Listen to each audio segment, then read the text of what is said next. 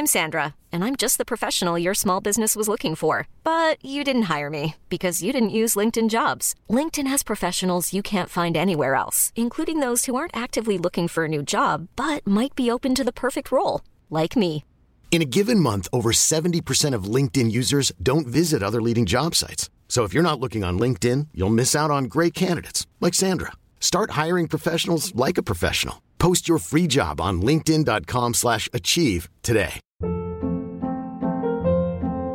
Hold up. What was that? Boring. No flavor. That was as bad as those leftovers you ate all week. Keke Palmer here, and it's time to say hello to something fresh and guilt-free. Hello Fresh. Jazz up dinner with pecan-crusted chicken or garlic butter shrimp scampi. Now that's music to my mouth. Hello Fresh. Let's get this dinner party started. Discover all the delicious possibilities at hellofresh.com. Mike Stevens on. He's finally joined us. Look at me. I'm here. He's back. And he's back for a very good reason.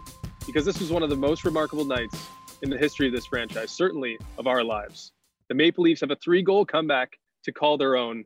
I cannot believe that you're not like drenched in sweat and just, you know, running around in circles in that new condo of yours and just, you know, that you're actually sitting down. I think that's just a win right there.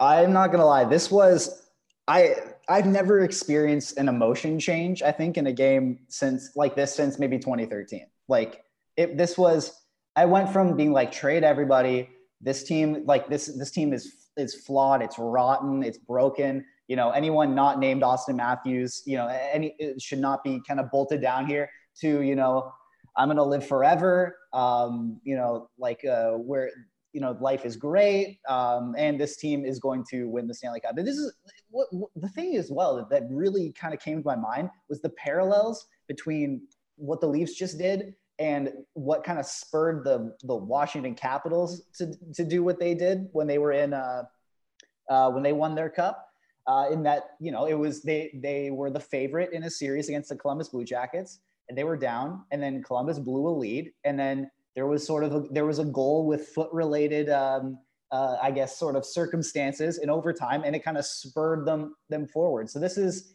this is just about as as as remarkable like you said and, and as as impressive um, a win at least when it comes to an emotional standpoint because i think that you know uh, like uh, you know like, like they did last night you know they would have folded but this is a leafs team that you know, they just really, really pulled it together when it mattered, and it was remarkable. I, I'm I'm stunned by what what I just saw.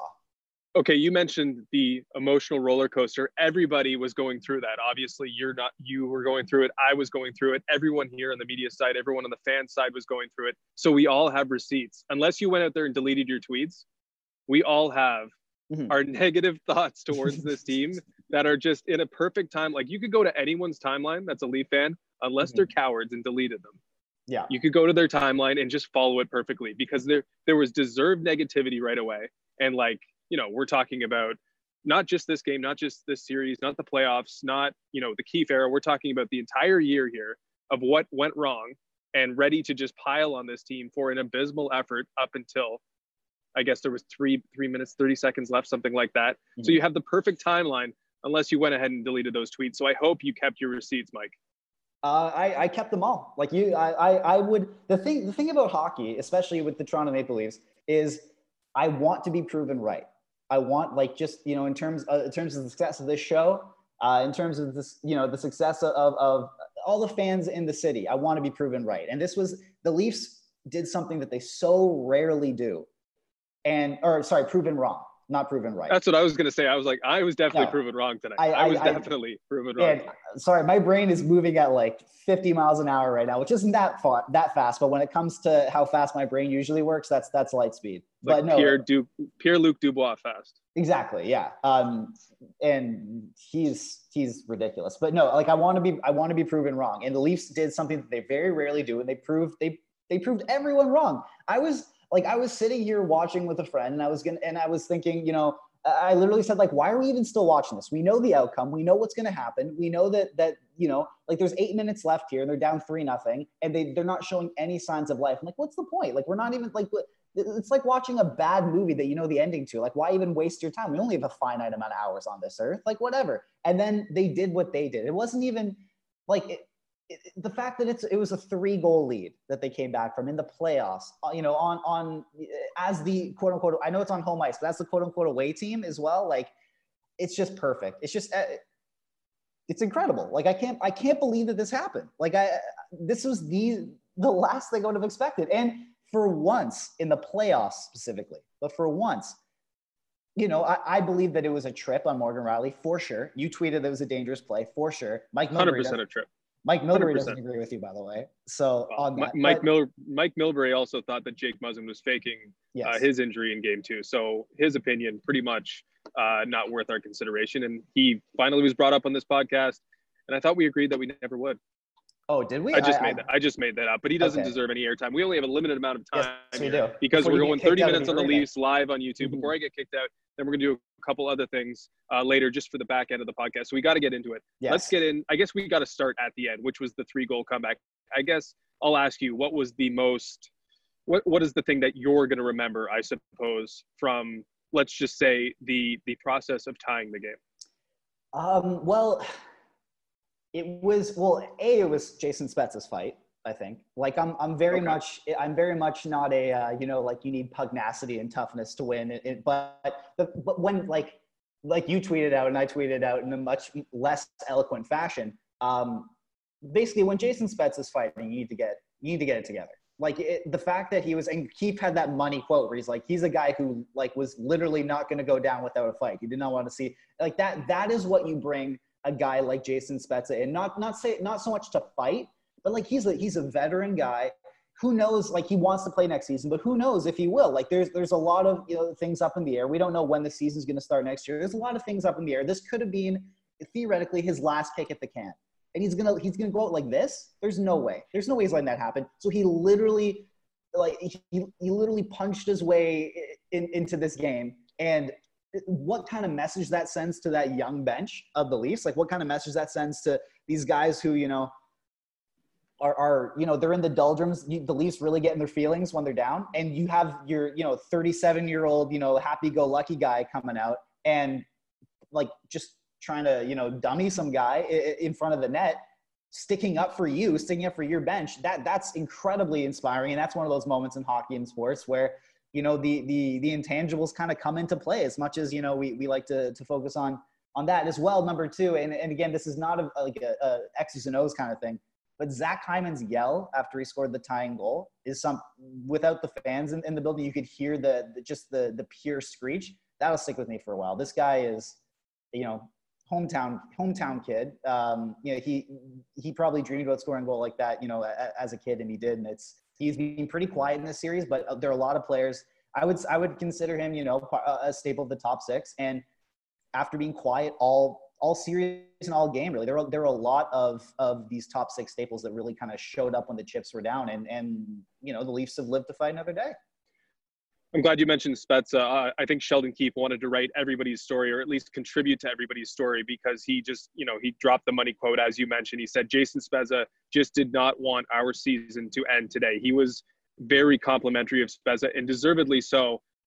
Although I, I tweeted, and you mentioned my tweet, I said it was absolutely embarrassing that this game reached the point where Jason Spezza thought he had to fight. This is a, I'm not sure how old he is, 35 or around there, 36 year old 36 year old, 37 year old who's got four daughters at home. He's, you know, he's away from his kids. Obviously, in the bubble, we've talked about the human factor with Jake Muzzin. Like, this isn't a guy that isn't something he should have to do. And I don't think that fight did anything, but I give him credit for doing it. What I what I really enjoyed, and and if that and if the Leafs just whimpered away like they were it looked like they were going to do, that would be the thing that we'd all hang our hats on when we're you know pounding at this team and saying what an absolute absolutely embarrassing effort that this guy did that and you didn't do anything to respond. Of course, they finally did respond. I don't think anything had anything to do with each other, but I think his main contribution in the comeback was the fact that it was the fourth line that went out there between the two shifts of the $40 million guys who scored all the goals, obviously. They combined for those three goals. But when Sheldon Keefe needed to keep the momentum to preserve what the Maple Leafs had going forward, he, he went with the line with Jason Spezza, Kyle Clifford, and Pierre Engvall just to get them back to those six guys who eventually tied the game. So Jason Spezza's biggest contribution, A lot of people will look at the fight. I think the fight was BS and stupid and shouldn't have happened. but his his role in okay. getting the Leafs to the finish line was uh, was very apparent, and and Jason Spezza deserves all the credit in the world for his game, and I think everybody wants to play for Spezza even more. Uh, I probably because of that fight, I'll, I'll, I'll admit that, but Jason Spezza uh, already to this team, but I think tonight another step towards uh, these guys rallying around, want to see win, who they want to see succeed. I think that was it's obviously the major storyline. Keefe pointed it to being the major storyline, but you're right. Jason Spezza is central figure. No, for sure. Like he's like he. I've been watching a lot of uh, a lot of Modern Family lately, and Jason Spezza has major Phil Dunphy vibes. And if and and if Phil Dunphy just dropped the gloves and started, you know, Donnie Donnybrook and some guy in the driveway, uh, you know, that that would matter a lot more than you know a more rambunctious character trying to fight someone. And the fact that you know he, him and his dad energy, the guy basically wears a sweater vest on the ice, you know, in terms of of, of the dad energy. Um, for him, for him to show that kind of emotion in that moment, um, that really mattered. But I, yeah, I was really surprised at because in, in overtime specifically, it, it did feel like it did feel like Auston Matthews was on the ice the entire time, and the only time he wasn't, it was the fourth line. Like I was surprised at how much play they got in overtime as well. I, I don't have the numbers in front of me to maybe, they barely played, but but when but that kind of shows as well that when they were on the ice, they were making things happen. How did we ever have a series in which Pierre Engvall was sitting in the press box while Frederik Gauthier was on the um, was on the ice? I, I like I don't get it. He's the adding a guy like that to the fourth line, you at least have like it. It just has so much more. It's someone who does something, and and tonight that was so apparent when the margins were so thin. Having a fourth line with a guy with the skill level of, of Engvall who can, you know, drive play to some degree, who can set people up to some degree, who can make a, who can move the needle in one direction, either way um, I think that that was that was really important, and and having that fourth line be a little physical, like Spezza was obviously physical. Kyle Clifford, you know, murdered someone last night, and then also, uh, you know, was was throwing the body a bit today, and and even Engvall was was getting into it. I think that that that was really important. And if you know, if we're going to talk about things other than you know the elephant in the room, which is Auston Matthews and guys like that, um, I think the fourth line was really really important.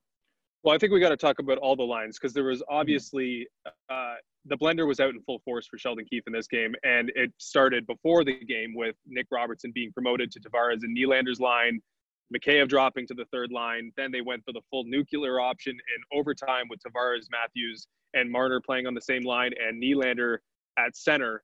Mm-hmm. Now, I think I've I've been a little critical of Keefe in how quickly he's been changing things around. And and I and I know that we'd be all over a coach for not do, doing his lineup and just going down with uh, you know going down on his own sword because it's a short series and he doesn't change anything. And and clearly, I'm talking about Mike Babcock, who probably wouldn't change a single thing.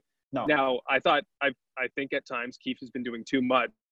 But what he did in this game was recognize which lines were working, which forwards were working, and he just pounded them together. He created the you know the nuclear line, which is the obvious you know choice if you're going to stack your line. It's your ten. It's your three uh, players that make close to 10, 10 million or eight figures each. Uh, and obviously, that's going to be a weapon. That is a weapon he has at his disposal. But he just basically cut the fat from his lineup. He went with that line. He went with his fourth line, and he sprinkled in some Nylander. And there was a little bit of Robertson, a little bit of Kapanen, a little bit of Kerfoot. Those three, I thought, struggled a lot. They did. Um, but what is, I guess, where we can kind of tie up this conversation is what are they going to do in game five now that we've tried pretty much everything from a combination standpoint? Yeah, I think Engvall's in for Gauthier and that fourth line is pretty set. But what else are they, what are they going to do? How are they going to come back uh, and try to follow up this exhilarating win, as Hyman said, uh, with a, a series clinching victory? How do you think the line is going to shake up or the lineup is going to shake up uh, when they come back to this ice? In on Sunday night? I don't think much is going to change really. Uh, you know, I think because what this what this win kind of did was show that they have the ability to put that nuclear option together and to and to to rework it on the fly if they're in a dire situation like that. Um, okay, so do you start with the nuclear line or do you go to the you, nuclear line?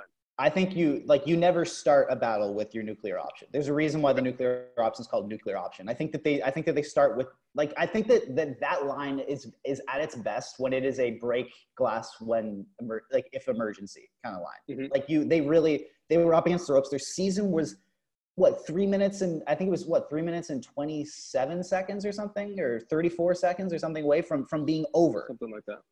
And they so that is that is as big of an emergency as you can possibly get. And so they did. They broke the glass in the sense of emergency, and it worked. And it worked in spectacular fashion. Um, so yeah, no, it was. Yeah, I think I think you go with that. I think Robertson was really good tonight. I, I don't think he made. I don't think he did a like he did a lot, but I think he was just making plays. He did a lot. I was really looking for Robertson away from the puck because he does things with the puck, but I was looking for young. I always look at young players kind of away from the puck and what they do when they don't, when they're not kind of the, the focal point. And he was making a lot of really good plays away from the puck. I think you keep him in the top six. Um, and I think you also trust that that you know, you kind of trust that that that the guys like Kerfoot and Kapanen can kind of this was an anomaly because they've they've had a good series so far, both these guys. Even though you know maybe the production hasn't been there, I've been really impressed with Kerfoot, where he went from a guy who I'm like, yeah, trade him, whatever, to no, I think they definitely try and keep him. Like I I think that you kind of trust that they can put it together. And worst case scenario, you bump Robertson back down, you kind of mix and match. So um, that's what that's what that's the beauty of having a deep forward core. You can you there are a lot of a lot of different options. It's it's you know it's like a patchwork quilt. You know you, you can sew sew and make it you know any any ensemble you want. So it's yeah it, that was a terrible analogy, but at the end of the day, it's uh, at the you know you know what I was talking about. Like at the end of the day, it, it, you know they the Leafs have options, and I think that they don't change too much. Maybe they, maybe they switch up those second and third lines, but I, I look they at the end when when late in the game they're not going to be rolling their lines. They're going to be going the nuclear option no matter what. They're going to be they're going to be you know rolling out all of their all all of their cash really that's on their lineup. They're going to be rolling out there. So it doesn't really matter what they start the game with because you know they're not going to finish it that way. Um, and yeah it, it, worked tonight. It can it, they've proven that it can work in the future. I tend to agree with you. I think they will go back to I think they will go back probably not to the lineup they started with tonight, but probably the lineup that got them that game two victory with everything kind of shook up a little bit. I don't think Robertson will be playing in the top six, is I guess what I'm trying to say. And I think they have to do that because you might risk not alienating guys, but maybe sort of pushing a couple guys far too d- down the lineup where where they're at the point where they're not involved anymore. I think we didn't see much of. I mean, maybe they just weren't standing out just as much. But I, obviously, when the fourth line is it seems like it's playing just as much as that third line. I think they're reducing their minutes for sure. So I think you need Kerfoot, Kapanen, and Robertson to be a factor if you're going to win this series. You're not going to win this series with two lines, one being the fourth and one being the first. I think you need everybody on board if you're going to get this game five victory. And that means that that third line has to be what it was in the first two games, which was impactful with impactful with Robertson being a threat to score, Kerfoot doing it all, uh, in three zones, and Kapanen obviously being that guy who can cause havoc and, and create problems for the defense with his speed. So I think you need to get everybody on board. But I would be tempted to go with the nuclear line because I like think right there might the be somewhat right off the hop Ooh. because I think there would be some. I don't want to call it intimidation because that's the wrong word. I don't think they're going to be scared of this this this top forward line for the Maple Leafs. They should be. But I think I think you you you present it as that. You present it as okay, now we're giving you our best punch and how are you going to deal with it because we've got these three players playing together. I wouldn't be surprised because William Nylander can hold his own. And with Mikheyev and Hyman, I don't think there's going to be too many. I don't want to say that Nylander is a defensive liability, but I don't think with those two, I think you're going to be able to drive play with one really talented forward and two guys that are just constantly pressing the puck up the ice and in the right direction. So mm-hmm. I think they can send a message by starting though. Maybe you just start them right off the hop. Maybe it's yeah. a, a, couple shifts and then you go back because if I'm the Columbus Blue Jackets and I just saw what they those three players, mostly just those three, but Nylander was obviously involved as well. But those three guys did to me in such short order. I might be a little bit on my heels. And, and Zach Werenski left this game. I believe it was in the third period. Maybe it was in mm-hmm. overtime. It was definitely late. He didn't come back for overtime. It was in the so third period. late in the third period. I mean, all of a sudden you're thinking, okay, we're out, we're we've lost one half of our best, our dominant top pairing, and we've got these three guys, these three monsters steaming down us right off the hop to, to go back to that top line because uh, because of that momentum factor and just the, the obvious fact that they're they can they can be that dangerous and William Nylander can hold his own as well. And I think you like that third line too. Even though they changed it up, they were promoting mm-hmm. Robertson. So it wasn't about a problem there. They were promoting Robertson to start this game. I think you can still have confidence in that third line. And then they have all the confidence in the world apparently now in that fourth line because they played so much, or it seemed they played so much and in, in big spots. So I'm going with the nuclear option right up the hop. I like that. I think that that's you know I, I think there's definitely merit to that. Like the thing is, is that Columbus should be worried. Like this, what the Leafs did last last night was you know completely embarrassing, obviously, and and you know blowing a three nothing lead in, a period. Columbus blew a three nothing lead in less than four minutes. This in a playoff game that they could have they if the Leafs had done what Columbus did, you know there'd be riots in the streets. It, would be crazy. So they are definitely, there's no way that a hockey team can shrug that off in short order. There's no way. So if you, so think about they're on their heels and then you, and then you got out Marner, Matthews, Tavares to start the next game. It's, there that I, I, like that idea i think i you know the more that i think about it the more i think that's kind of just like a big middle finger and, and at the end of the day if you're going to go out you might as well go out flipping the bird so that's what they're doing. And uh, that's what they should do sorry at least if, if they do that. And yeah I, i'm on board with that. You convinced me. So i thought we'd end this half of the podcast. We're not there yet but i thought we'd end it with our most embarrassing or worst or you know our old takes exposed tweet of the night. Oh yeah. i think i already i might already have yours because you oh, went really? after freddie Andersen pretty early. Oh, i don't know yeah. exactly what it was two goals on 14 shots or something like that. I bet i, I knew we, we were going to throw down the gauntlet after that he was not good in this game. He wasn't like he was pretty good. He was pretty good in this game by the end of the game. okay, okay, by the end no, of the game. He had no chance on the first. I mean, Justin Holl caught in no man's land, two on one with Martin Marincin trying to prevent the pass. He does not prevent the pass. It actually gets slowed up perfectly so that Cam Atkinson can bang it in. No chance on that one. Second yeah. one deflected. That's when you said that, that's a fair tweet. That was not a great goal. There was a deflection. Should have had it. Oh, you Third admit goal, that Andersen has flaw. Uh, like yeah, yeah, yeah. I, I, do. I do. I admit that. This is uh, huge. Uh, third. What happened on the third goal? You you pick me up here.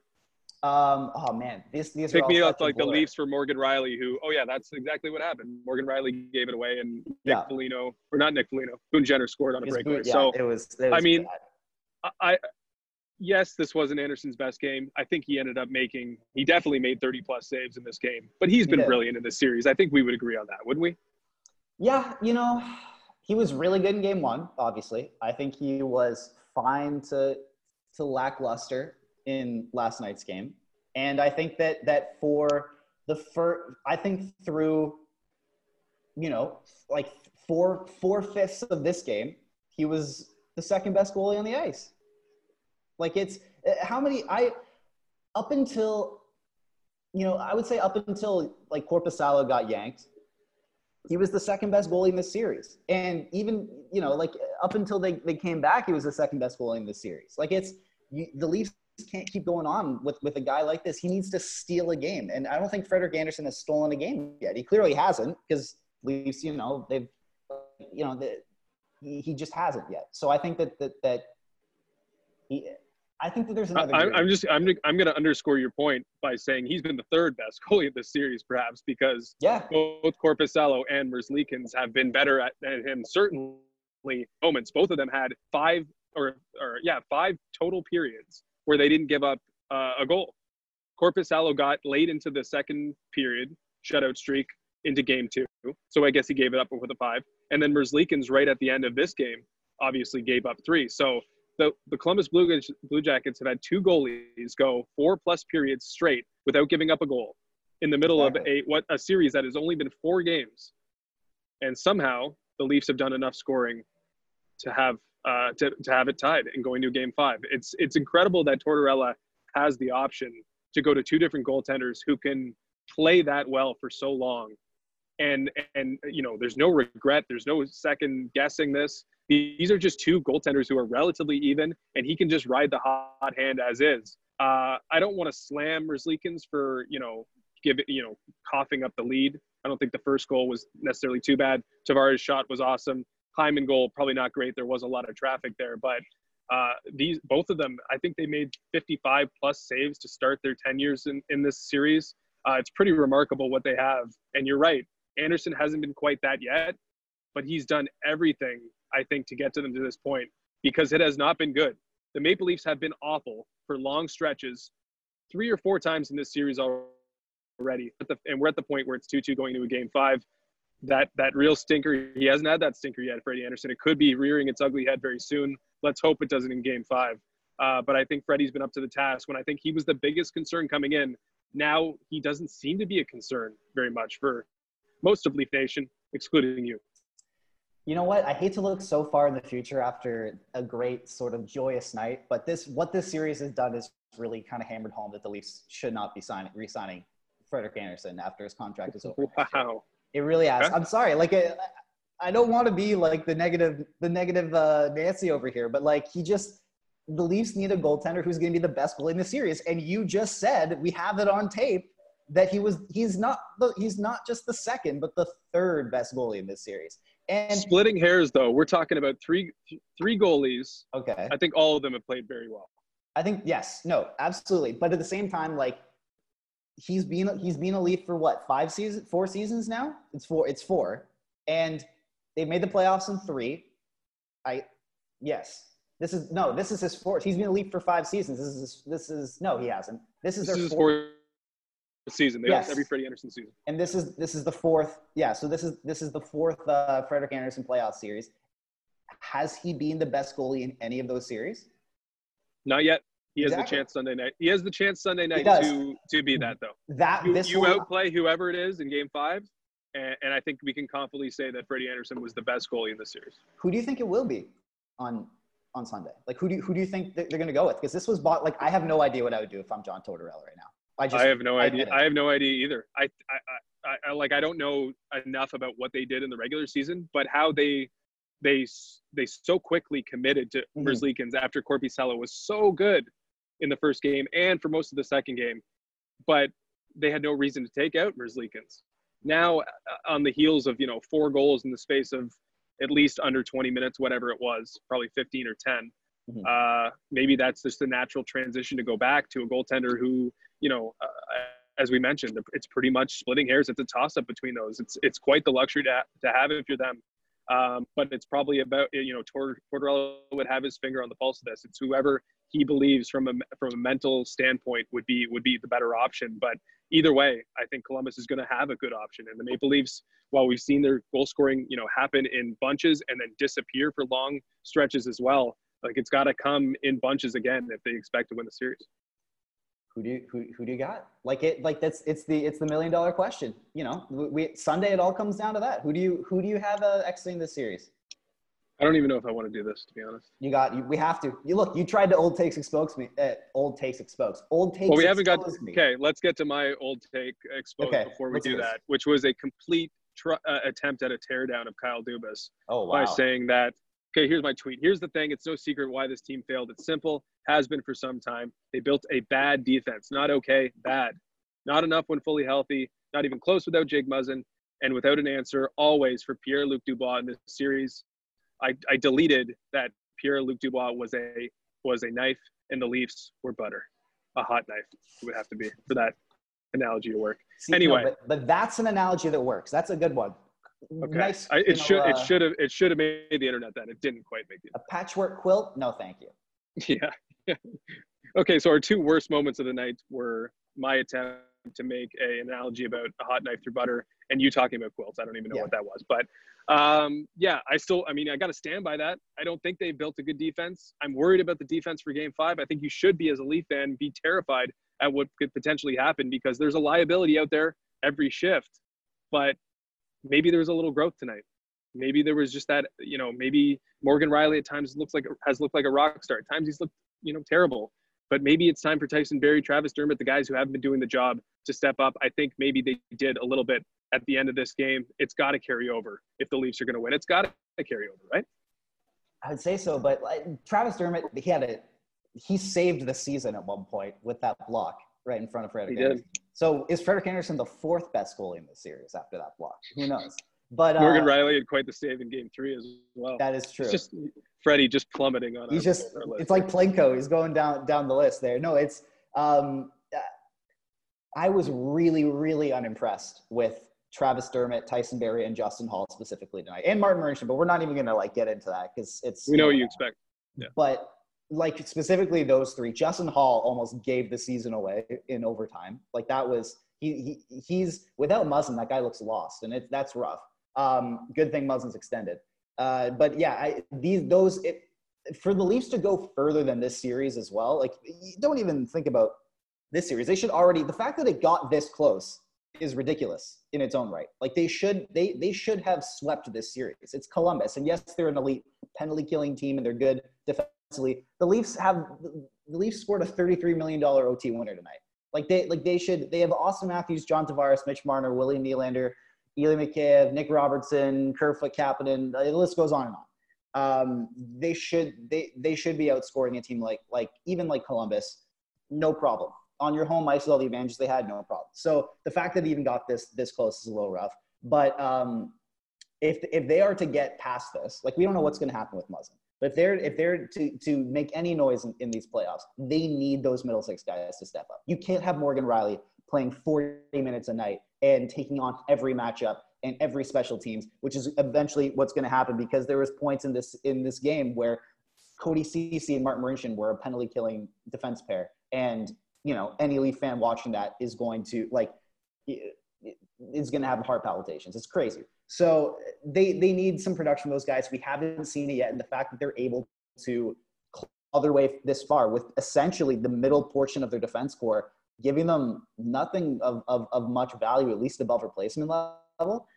That's got to be a silver lining to all this is that they've managed to kind of limp along without that like you know bottom support if they get if if if the, any of those guys even one of those guys finds another gear that changes the the composition of this team the way that this team plays drastically. So i think i think that it's it, i think it's more important for a guy like tyson barrie to have the game of his life um, on uh, on sunday night than it is for you know a mitch marner or someone like that because you know they're, they're going to be fine.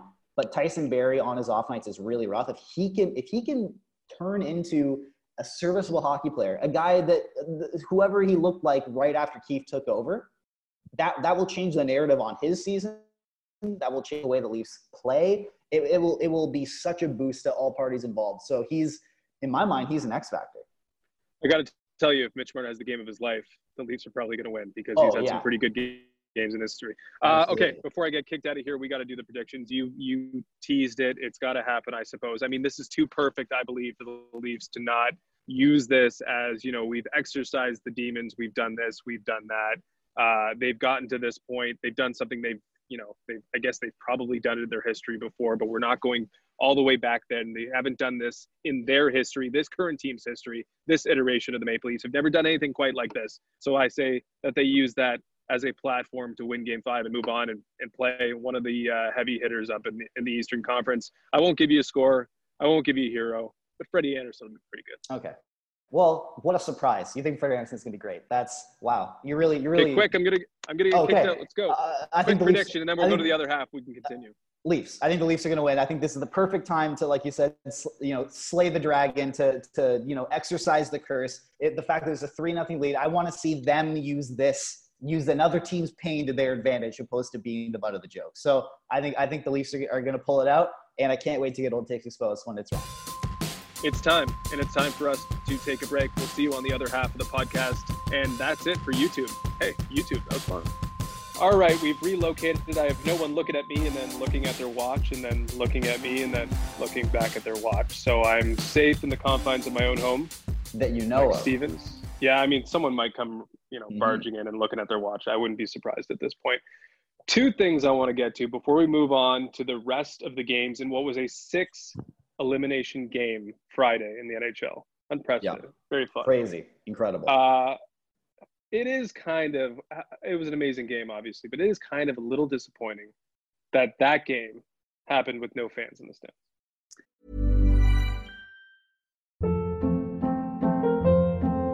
Hold up. What was that? Boring. No flavor. That was as bad as those leftovers you ate all week. Keke Palmer here, and it's time to say hello to something fresh and guilt-free. Hello Fresh. Jazz up dinner with pecan-crusted chicken or garlic butter shrimp scampi. Now that's music to my mouth. Hello Fresh. Let's get this dinner party started. Discover all the delicious possibilities at hellofresh.com. I'm Sandra, and I'm just the professional your small business was looking for. But you didn't hire me because you didn't use LinkedIn jobs. LinkedIn has professionals you can't find anywhere else, including those who aren't actively looking for a new job but might be open to the perfect role, like me. In a given month, over 70% of LinkedIn users don't visit other leading job sites. So if you're not looking on LinkedIn, you'll miss out on great candidates like Sandra. Start hiring professionals like a professional. Post your free job on linkedin.com/achieve slash achieve today. See, I'm I'm I'm mixed on this because I wonder if the team I wonder if the Leafs actually would have come back if half the fans had left and the other half were booing. Wow. I didn't think about that. You actually see people leaving, and then Mhm. you'd have stories about, you know, like Mark Wahlberg. I think he left that Super Bowl that 28 Yeah. to 3, didn't he?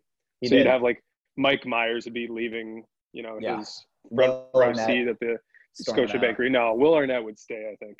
Justin Bieber was fan. losing his mind in front of his TV. He posted an Instagram story. Did he? So Bieber would Yeah. have went down with the ship. I mean, he would have had to like, you know, console Matthews after because he's coming in for a hug either way. Yeah. No, it's yeah, it, it it's unreal. No, I I, I honestly think 'cause this is this is like the Leafs are very um like I would say they, they let the crowd kind of dictate them a bit. Like they get you know you can tell like Oh, yeah. yeah, oh, yeah. they're very they're very in tune on you know the the, the pizzazz and the showmanship of, of the crowd and i think that with the when the air is sucked out of the building like they they feel it i think after that three nothing goal as the as the clock was ticking down the fact that like they, they would have been completely you know distracted or, or kind of deflated and the fact that there were no fans in the building and and they could just kind of focus on the game i think that was i think that was an advantage i think that really helped them Yeah, I think you make a good point. I mean, the booze after the Rielly giveaway for the third goal would have been pretty bad. And you're right. This team is this is a team that is influenced by things. They are Mhm. definitely influenced by what's going on, what their opponent does, probably what the crowd is doing. Like just small things like Mitch Marner making a nice defensive play and all of a sudden being that same offensive player for a brief time period. Uh, I, I think you're I think you're dead on. Uh, and the last thing we have to mention from this Mhm. game is that epic miss net from Cody Ceci. Unbelievable. That was unbelievable. It was like he was trying to find a defenseman to bank it off of. That, that was the that was the most wide I've seen a legitimate scoring chance yeah maybe ever. That was complete. There would have been another net to the side of that net, and it would have missed that net.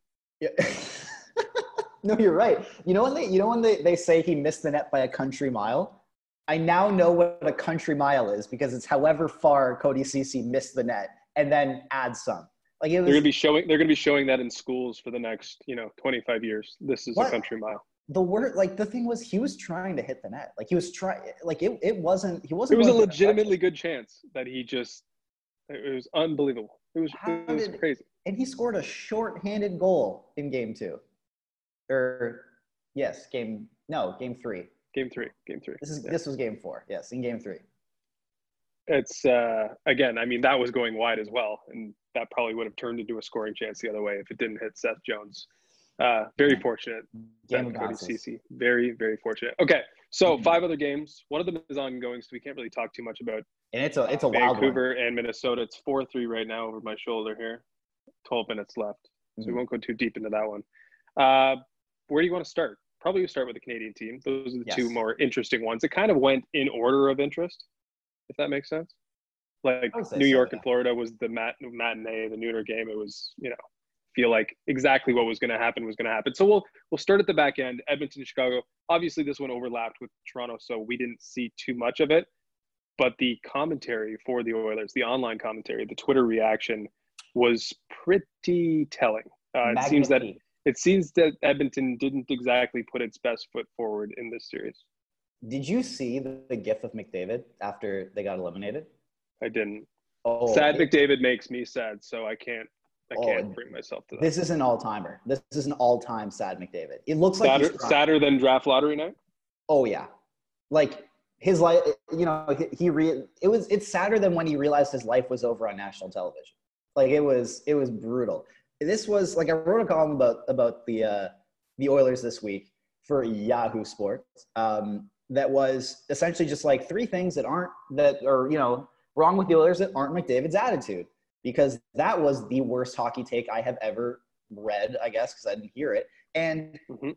what's funny is that for anyone to ever blame Connor McDavid for anything on the Oilers is just so outlandishly ridiculous. Like the Oilers are a team. Everyone talks about how like the Leafs are in cap hell, these overpaid players. The Oilers are a team outside of McDavid and Draisaitl, made up of entirely third and fourth liners being paid like you know lower end stud liners.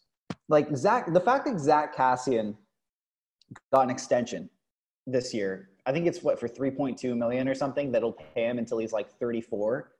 It, it, it, it's ridiculous. Like McDavid's McDavid's second most common line mate in the playoffs was Josh Archibald. Like it's I, I don't understand what they're doing. I just don't. Like the Oilers have the same problems over and over and over again, and they never fix them. It's it. They are like the Leafs in that like they have these same problems. They have superstars, except the the Oilers superstars are better than the Leafs superstars. It should be easier for them to surround them with even half decent players. Anyone who can just stand in front of the net and absorb a rebound like hungry hungry hippos and fire at home. But they don't. Somehow it is the the uh, eternal quest to find a winger that can freaking score to put next to this generational po- who, who this this talent who could possibly be the best player who has ever played this game. And now again, we now again it has robbed the hockey world of watching Connor McDavid in the playoffs. It, uh, it's yeah, I, I it's it's not even that like it transcends kind of like analysis with the Oilers, and it's just like I'm just disappointed in them. I'm not an Oilers fan. I don't care, but it's bad for the sport when your marquee star is out and the Oilers just keep dropping the ball and holding McD- Connor McDavid back and wasting years of his prime. Well, you're speaking to a former Oilers fan who Mhm. sort of gave up on that a long time ago because it's just not worth it, even it before they got Connor McDavid. I, you're right. It's just disappointing. Like, I Mhm. don't even care about the Oilers doing well. I want to see Connor McDavid involved in, in special moments, and he can't even get to the playoffs. Nope. Like this, th- this wasn't supposed to be their year. This was supposed to be a transition year under Ken Holland. Just dropped my phone. That mad.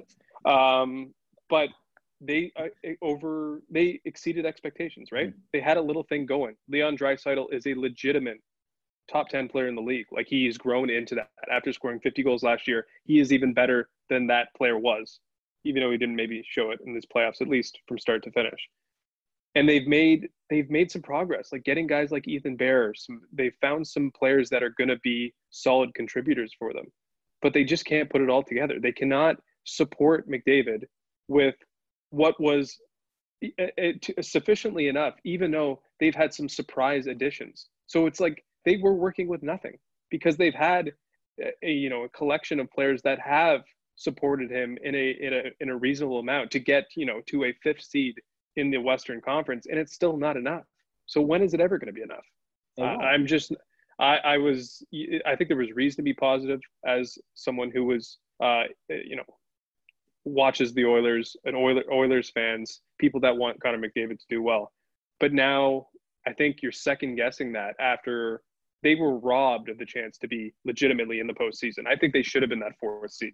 I mean, they, they took three from the Central, they took one from the Pacific Division. I don't think that was fair. I don't think it was fair that they had to play the Chicago Blackhawks. But the Chicago Blackhawks were the worst matchup for them. They're Yeah. all they always play them tough, but they're just as talented up front.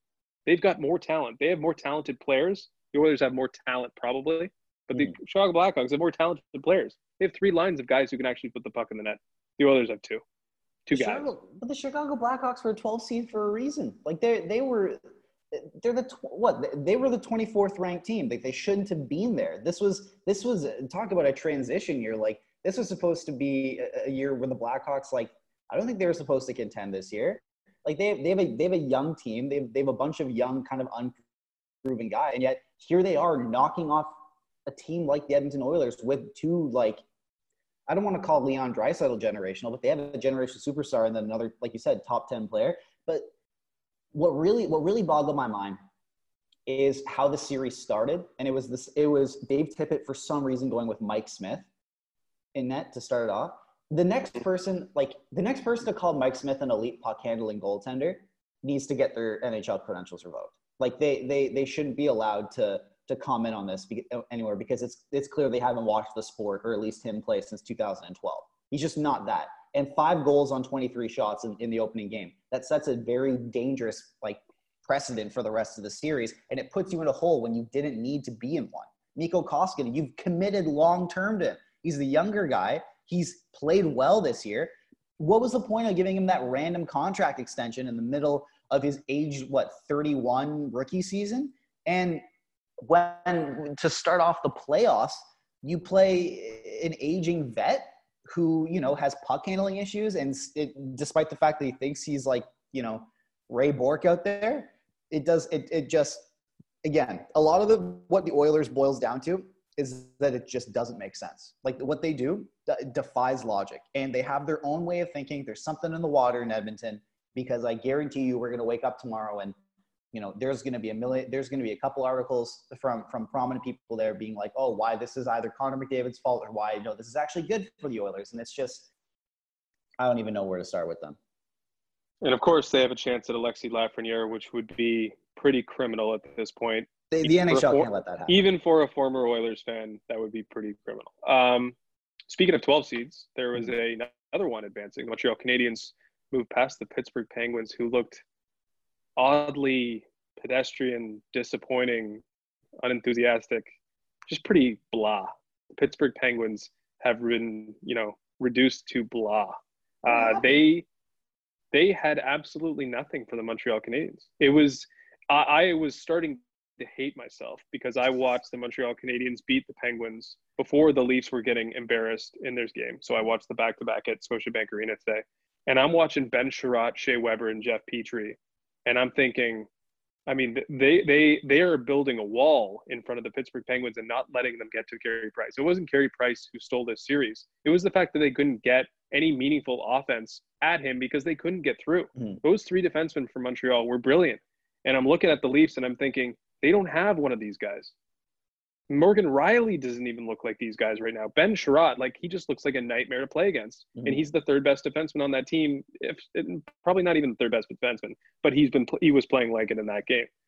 Like they just they they found a way to shut down what is one of the greatest offenses in this generation that we've seen with mm-hmm. Sidney Crosby at the one hole and Evgeny Malkin right behind him, and just a collection of small, smart, talented wingers uh, that are you know that are sort of interchangeable, but just always work for the Penguins, and they couldn't do anything against this Montreal team, who all of a sudden, after being embarrassed in that exhibition game versus the Leafs, were organized to a degree in which they could shut down a team that was you know it's just exiting its little mini dynasty. It's two in a row.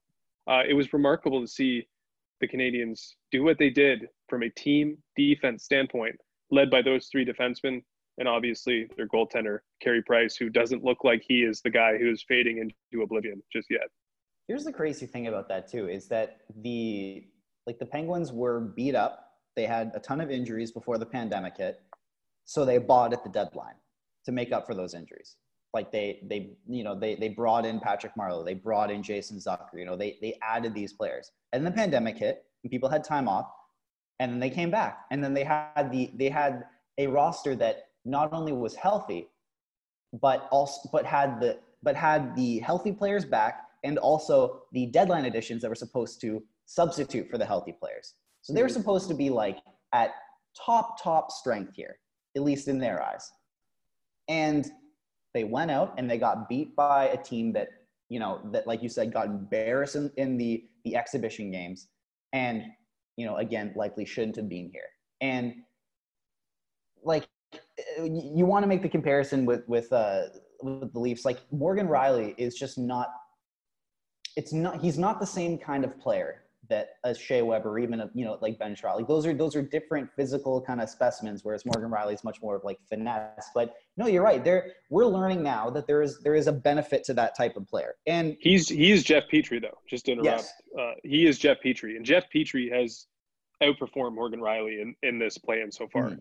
Jeff Petry has been unbelievable. Uh, I think I think he's I think he's definitely an, just an underrated player generally. Uh, but he was just absolutely spectacular. But you're right; it's about finding that if if Shea Weber is Jake Muzzin in comparison to what they mean to you, they have a mini Muzzin. And then I'm mm-hmm. thinking of the Leafs. Well, the Leafs need a mini Muzzin right now because yeah. they're without Jake Muzzin and they're suffering for it. The Leafs need a right-handed defenseman, just flat out. But yeah, no, it's like kudos to Montreal. They they've always been a a, a fast, hungry team um, outside of of a couple players. And look, in, in in a in a playoff series like this, where there's no where there's kind of no runway, where you kind of have to where you know some skill and, and speed might help you um, with with just how tight everything is. We've we've seen now that that it worked. And credit man, credit to Shea Weber too. Like he was there was a report this year that his his career was basically over because of injury, and then he was in the lineup like two nights later. This guy has has dodged more bullets when it comes to his career than friggin' Neo in the Matrix. Like it's it's incredible. So and that's a movie reference, so you wouldn't get that. But um, but it's it's it's remarkable. He's like kudos to him. I, I really do kind of respect the way that that Claude Julien has put that made that team prepared. Like you said, they don't wilt them. Um, they're kind of playing with house money right now, and they, I think they know it. I think they like. I think they know it, and and this it also goes to show like don't don't get too cocky because the the big quote going around on Twitter before this series was um can't remember who exact. I think it was like Dominic. Some uh, was it Dominic like Simone or someone? It was one of those players on Pittsburgh who like didn't even know who was on Montreal's first line, and now they're I think Zach Aston Reese. I think Zach Aston Reese. Okay, and now, well, Zach Aston Reese is going golfing now, and Montreal is still playing. So it just it goes to show. But this was far and away the most shocking, I'd say, result. So, yeah, I would agree with you. I mean, I, I, was not. I'm not at all surprised that the Oilers lost. I, I think this was definitely shocking. Uh, even though after watching Game Three, it seemed like Montreal was sort of on level footing. It looked like they could definitely do it after that game because Pittsburgh just didn't have much of the sting that you expect from those teams. Uh, they just didn't show it in the series at all. They dominated game one, but they weren't really good for the rest of the way. Um, I guess we can move on to the next game mm-hmm. here. I, I mean, I, I, guess I was going to say one more thing. Yeah. Like, just I mentioned that Carey Price is, you know, people have been writing him off, and obviously the the money probably won't ever work. But I do want to see him play meaningful games as well. Mm-hmm. He's sort of in that Connor McDavid uh, category for me, where it's this is one of this is one of the most he, was one of the most dominant players at his position that we've seen in recent years mm-hmm. in you know our life our lifetimes. Uh, he had an amazing year and i want to see him actually have that that chance to to get back there. I don't think this is the team. It's probably quite a carrot for tampa and philly who are going to have the chance i believe to play each other and and and get the matchup against the 12 seed. That would be very nice for them. Uh, that could bite me in the ass one day when it comes back but i just feel like uh, yeah, if you're Tampa Bay, go out and get that because uh, I think you'd match up quite well against the Tampa Bay Lightning. Uh, two other series, mm-hmm. one in each conference. Uh, I'm going to be honest, not watching too many of these games, but yeah. Uh, yeah. Nashville, it just seemed like was dominating Arizona, but could not break through Darcy Kuemper. Uh, and it's just the same old story with them. They just don't have quite enough offense to have success in the Stanley Cup playoffs. And the goaltending, it's sometimes it's great, sometimes it isn't great and I don't think is. it was great yeah. for Juuse Saros uh, in the series. Man. It really yeah. is. Like the thing is, the thing is too. It seems like with with Nashville's goalies because they're very similar in in, in Saros and uh, and Rinne.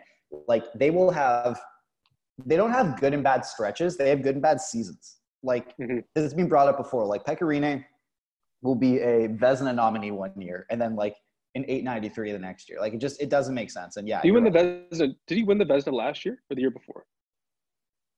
Uh, I don't know. He he got. It must have been two years ago. It must have been two years ago. Yeah, I. You know what? Uh, it's one twenty-five a.m. I'm not. I'm not. Yeah. Oh, okay. You keep going. Not if I not if I figured out before you. Um, No, oh, that's how you that's how you podcast. You both look up something at the, the same time. thing. Well, Yeah. well, what's funny is I just googled Pekka and under people also ask, um, the questions are the first two questions are what happened to Pekka Rinne and is Pekka Rinne retiring? So that's, that's not good. Vasilevskiy, of course, won Yes. last year that historically great season. But go on. No, yeah, it's it, you're right. It, they don't have enough offense.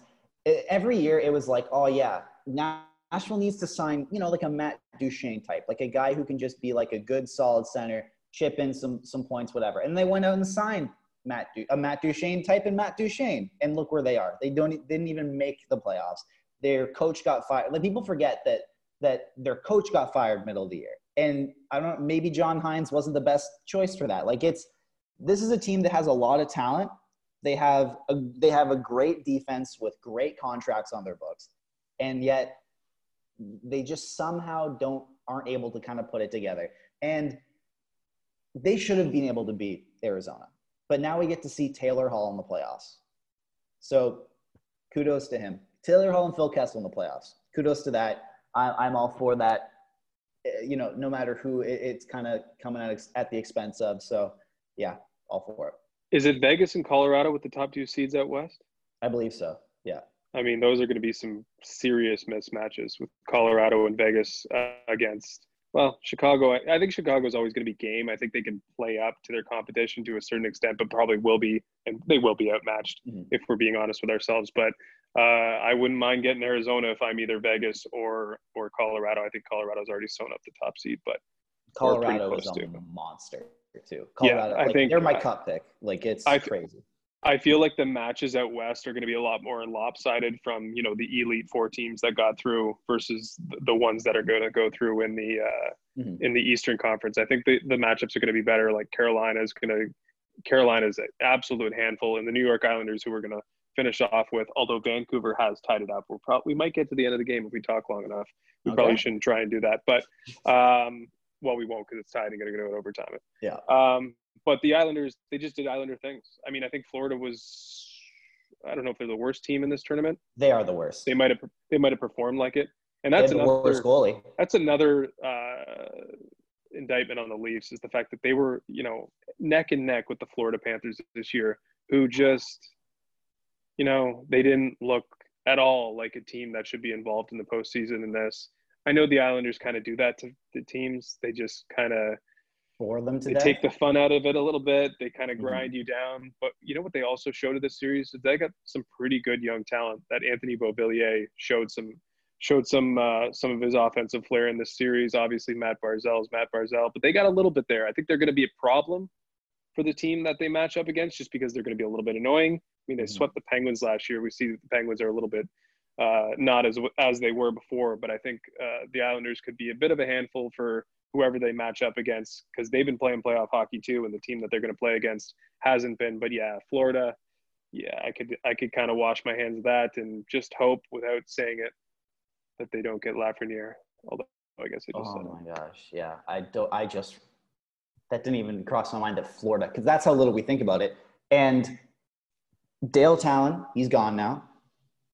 They, uh, you know, the team's parting ways with him, and yet unfortunately, I don't think they can part ways with the goaltender that Tallon signed to a, you know, ten million a year call, uh, contract. Like it's like Sergei Bobrovsky was horrible. He's horrible. This he was horrible this whole series and uh, season, and he was horrible this series. And they- you just can't win when you have what is it like an eighth of the of the cap tied up in a in an aging goaltender who's not performing up to up to not even just like his those lofty standards. Because if you're making 10 million as a goal, you better be like a Vezina nominee every year.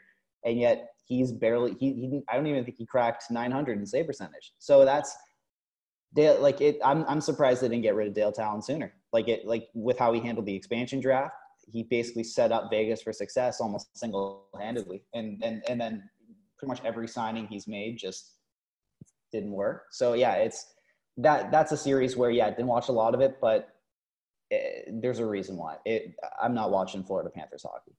No, but Bobrovsky, like uh, Pekka Rinne and Juuse Saros, as you mentioned, he does have those on years, off years. Uh, he has two Vezina trophies, and he's got probably two, three, four awful seasons as well. So he's able to sort of, maybe he can't do it again, but he's been able to turn the switch uh, in previous years. So maybe he's able to do that in seasons to come for Florida, but that looks like one of the worst investments that we've seen in some time oh, yeah. by a hockey team. So uh, that takes us around the tour. Right now, it's 4 4. It is going to overtime. So we can't really, mm-hmm. the Vancouver Canucks, Canucks might have advanced by the time that this podcast is out.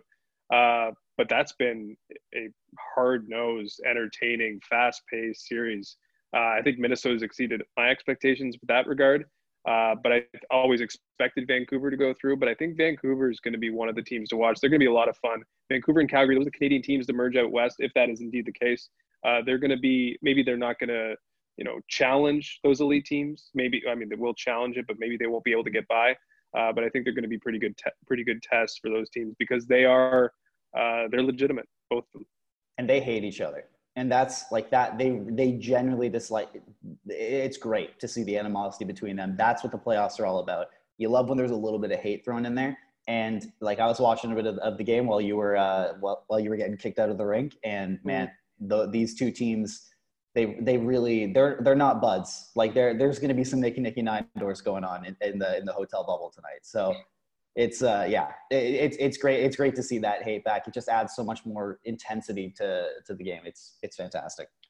That one deserved a seven game series and i think the mm-hmm. leafs and jackets could have deserved and used a seven game series.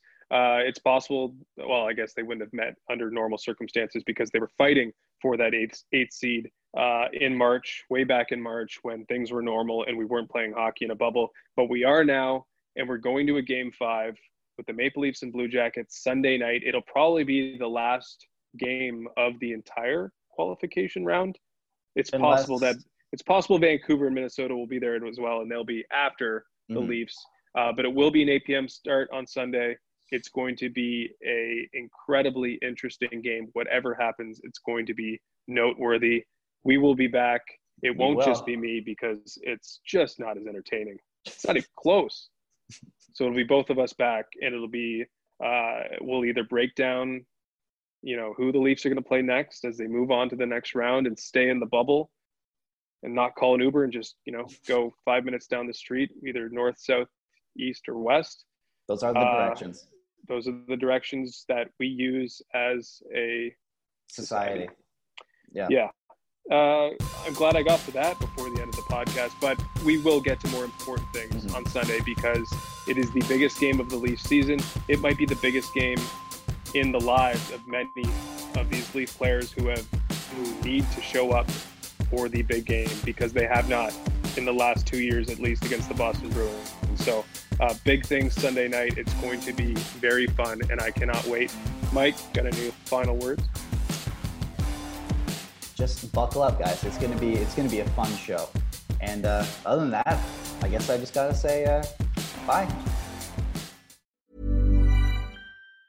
Planning for your next trip? Elevate your travel style with Quince. Quince has all the jet-setting essentials you'll want for your next getaway, like European linen, premium luggage options, buttery soft Italian leather bags, and so much more. And it's all priced at 50 to 80% less than similar brands. Plus, Quince only works with factories that use safe and ethical manufacturing practices. Pack your bags with high-quality essentials you'll be wearing for vacations to come with Quince. Go to quince.com slash trip for free shipping and 365-day returns.